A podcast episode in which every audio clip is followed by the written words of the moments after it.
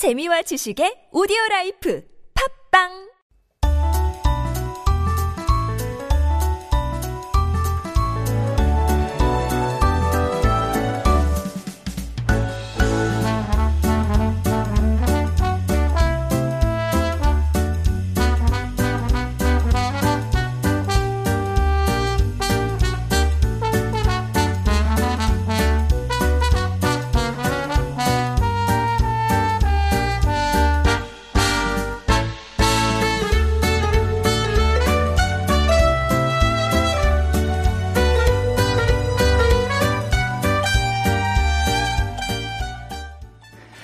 And we are back with Making Connections. This is our weekly interview segment.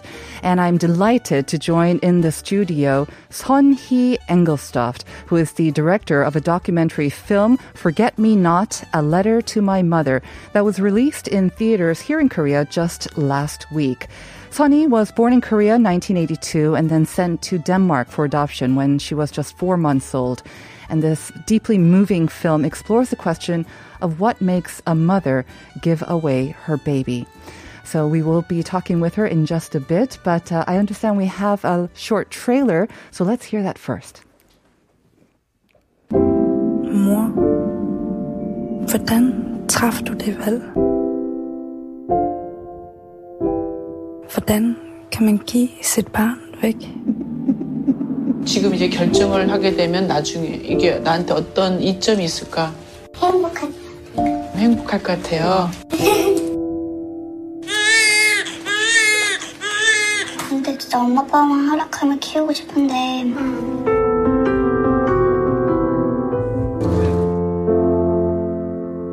Kan man give sit barn væk i kærlighed? Jeg prøver at forstå dig. Det gør jeg virkelig.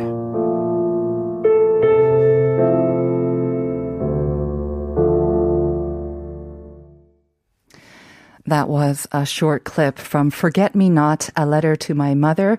And here is Honey Engelstoft. Good morning, Honey.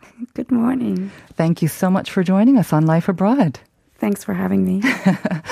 Uh, so in that trailer, we heard many, many voices. Um, some of young mothers, I believe, and uh, some maybe agency workers. And I think we also heard your voice. And I never knew Danish was such a beautiful language. but uh, could you explain a little bit, because um, our listeners, again, may not be familiar with Danish, what you were saying in those, uh, those moments? So I have like short narratives throughout the film, and basically it's it's like my direct speech to my mother. So um, it was it's it's of course very emotional to be speaking to this person that I've never met, and I don't have any recollection of. So um, it is really something that comes deep from from within. It's a very, very personal movie, and I know that um, it was a personal journey for you as well. We'll be getting to that in just a bit, but I understand you came to Korea because of this uh, special screening of the movie last Thursday. Uh, tell us how that went. Um, how did you feel? How did the audience react? I mean, it's been a film that's been eight years in the making. So uh, my biggest dream was to come to Korea and show the film where it's actually shot. Right. So, um, and I think like half of my life I've really been trying to find ways of coming back to Korea. So it was very emotional to be there. Uh, the response of the audience was immediate. I mean, you can hear it's like the emotional impact that it has. But also after the screening was over, um, there were a few people who felt like they wanted to say something. So they stood up and uh, and and and talked about how it had impacted them. Mm-hmm. So that was really really strong. Understanding this special screening was actually hosted by the Ministry of Gender Equality and Family. So was the audience just the general public or especially invited for the screening? It was specially invited for the screening, and it was a closed screening. Mm. But I'm just really, really appreciative that there has been this interest mm. uh, that I just never expected, mm-hmm. and it uh, it's just a wide range of of people. Mm. What did they say to you? What, how the, like that impacted them? Mm, I mean, I think that it's not just sort of me that they're talking to. It's more like the general feeling of of listening to the voices of of women who have just not been listened to before in this way. So uh, I feel like I'm the messenger, really, and and it just resonates uh, with the emotional landscape that a lot of women, I think, can can relate to. Was this movie only shown in Korea? I know you said it was your dream to have it shown in Korea. Um, it's your personal story, it's where you shot it, but I imagine it's also a universal story as well. It is. I mean, it was screened in in it had a festival run, so it was screened in Denmark and in a lot of Western countries. Right now, it's on VOD and on SBS Korea in Australia. So, um, and we are having a distribution deal in the US, so we're pushing for that. But I mean, it's just uh, very. Uh, it's a different thing to be screening it here completely, Right. completely. Um, the story and um, I believe the movie, the documentary was birthed from the question, how does a mother give up her child? Um, now let's go through what brought you to this as well, because I know that you studied photography. You were always a storyteller, but to tell this very, very personal story and this personal journey of coming to Korea as well, tell us how it all came about. I mean, I came back uh, in 2002. You were Uh, 20, I was, yeah, I was Uh-huh. 20 years old, and it was sort of my biggest dream to come here. Hmm. And I grew up in a very white society, so I had n- I had no idea Hmm. that a place like Korea existed. it was like uh, landing no BTS when you were growing up, huh? no internet. I'm that old. So You're so um, young.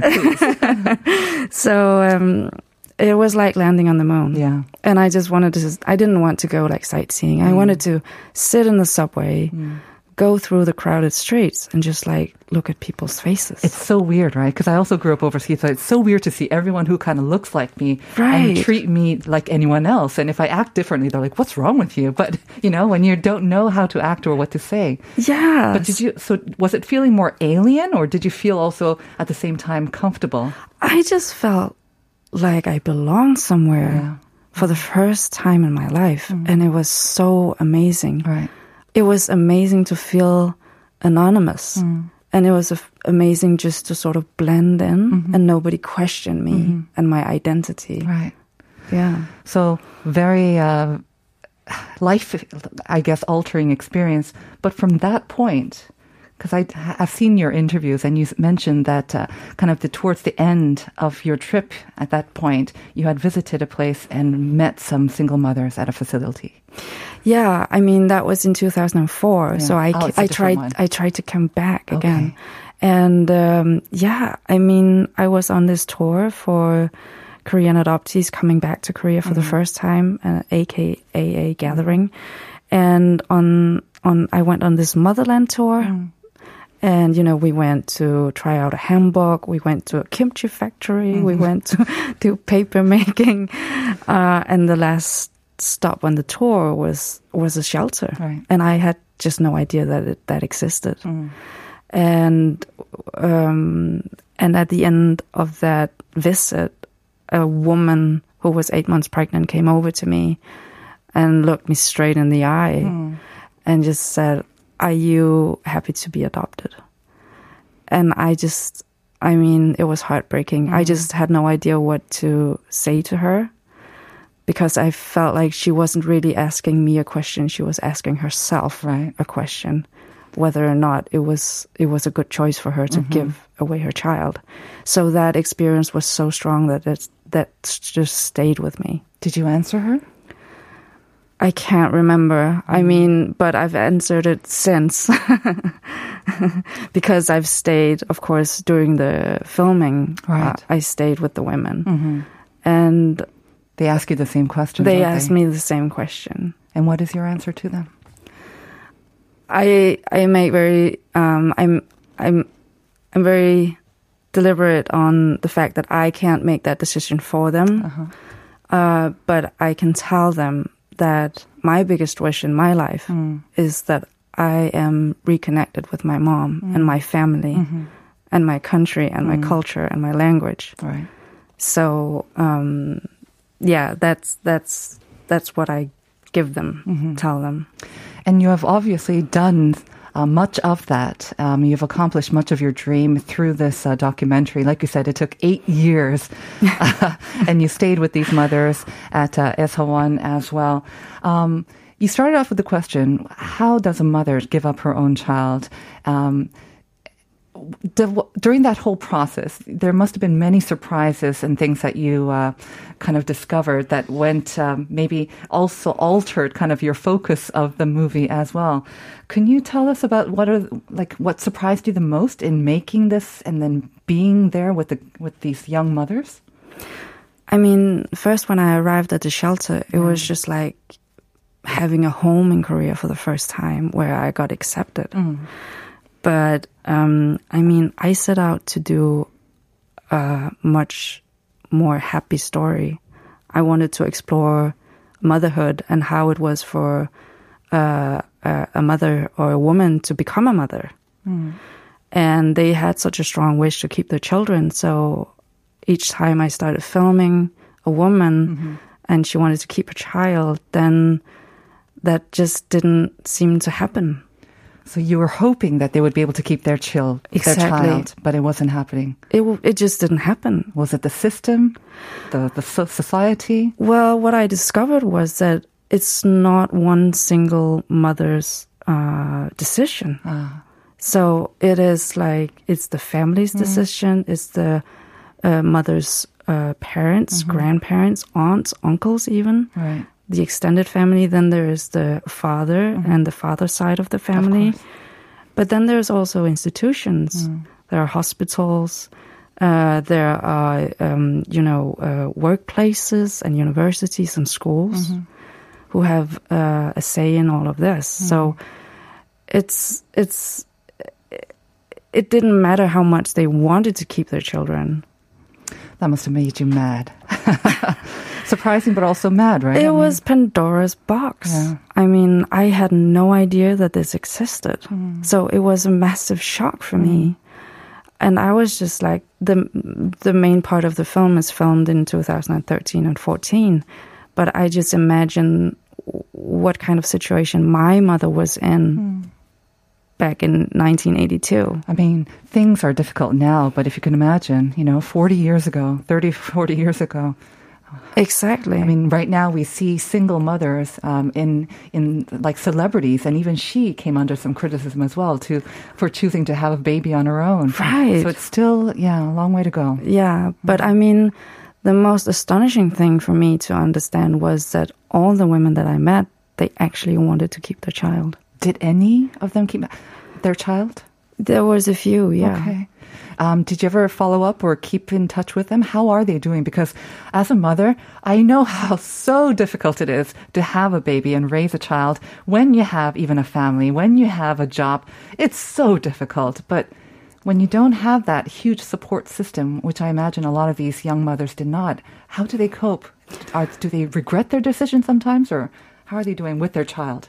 I mean, I think that I the the most the strongest people that I've met Yeah. are the single mothers, the single parents, uh, because they are fathers too, and I it's it's it's. I mean, y- there is a saying that it takes a village to to raise a child, right? Yep. And the same goes. I mean, it's the same. Right. So uh, it's quite a lonely journey for them. But they don't regret it. They're. Have you kept in touch? I mean, it's difficult because I remind the women who lost their children, the the women who got separated from their children. I I'm a reminder Ah. of the most difficult time in their life. I see. When you decided to um, embark on this journey, not only to Korea, but also this long journey, it turned out to be eight years long in the making of making this documentary and trying to reconnect with your birth country. How did your adoptive family react? I know, I think that's always kind of a fear also for adoptee kids, right? You don't want to offend or hurt your, your, your, your parents or your family. How did they react? I mean, there is this understanding that you can only have one set of parents, but when you're adopted, you you have 4 So you have the ones who are caregivers, uh, and then you have your your biological parents. And I think that there is a misunderstanding that those two are competing roles. Right. So you kind of have to separate it a little bit um, and take a little bit of the emotional Yeah. uh, weight out of it and just say, well, this is the situation and it's not so bad. It's not so. Um, It's nothing to be threatened. Right, right. So I'm very fortunate that um, my adoptive family have been very supportive. Very good. Um, could you tell us about maybe some future films? I don't know if you're maybe planning on making another sort of um, kind of a follow up movie to this as well. Some future projects. I know this one has also been very well received, especially in the documentary sort of film world or whatnot. what are some of your future plans? I mean, there's over 200,000 Korean adoptees um, internationally adopted. And what I usually say is that there are all these children, but in the other end, there are so many, just as many families in Korea who are suffering the loss of a child. Of course. So I think in the process of making Forget Me Not, then I discovered my father. I discovered that I actually have a father. And and we always only talk about the women in the, in, in in terms of international adoption or adoption in, in general. So I'm very curious about the role of the father, and I want to explore that more. Uh, it, they're like invisible. That is actually very true. I think that's also uh, something that a lot of fathers struggle with, and as well as their families. Um, Sonia, I do want to talk about your biological mother. I know that you came to Korea to find her. Um, this film was also part of that process as well. It's a love letter you said to your mother. Have you been able to meet her? And if not, what is your message? What do you want your mother to get out of this? I mean, I think the whole film is like dedicated to her, and it is a letter in the sense that if I only have one chance to say anything to her, then that is in the film. And what I want to say to her is that I love her and that I miss her and I have a deep, deep longing for her. Uh, and I will always have that and that I hope that she has the courage uh, one day to step forward and and see me. I really hope that for you too, as well. And um, I hope a lot of people, and including myself, I plan to go see this movie on the weekend. Forget Me Not is out in theaters now. I want to read out a message from one of our listeners, Choi Hugh-suk, saying, You're back home and you're doing a good job. It breaks my heart to think of you living in another country. But um, I think you're doing very well. And I want to thank you for taking the time to talk with us and sharing your story. Please. Can I just Of add one course. thing? Um, the the movie is subtitled in English and in Korean, Oh, great. so just we don't have to know Danish. No, you don't. Phew, thank you for that. Sunny, I wish you the best of luck and I wish, I look forward to your next movie as well, your next films. Thank you very much. Thank you. That is going to have to do it. Um, I think you got the answer. Choi Yusuk, also Jeju Island. I used to live in Jeju a long time ago, went to many places. This morning brings many good memories. And El Baroum from Morocco joining us. Jeju is one of my dream destinations with a laid back atmosphere to it that I really love. So thank you, listeners. I want to thank Sunny Engelstoft once again. We're going to send you out with Minche's Somjip Aki. Please enjoy that. And stay tuned for Uncoded. We'll see you tomorrow at 9 for more. Life Abroad.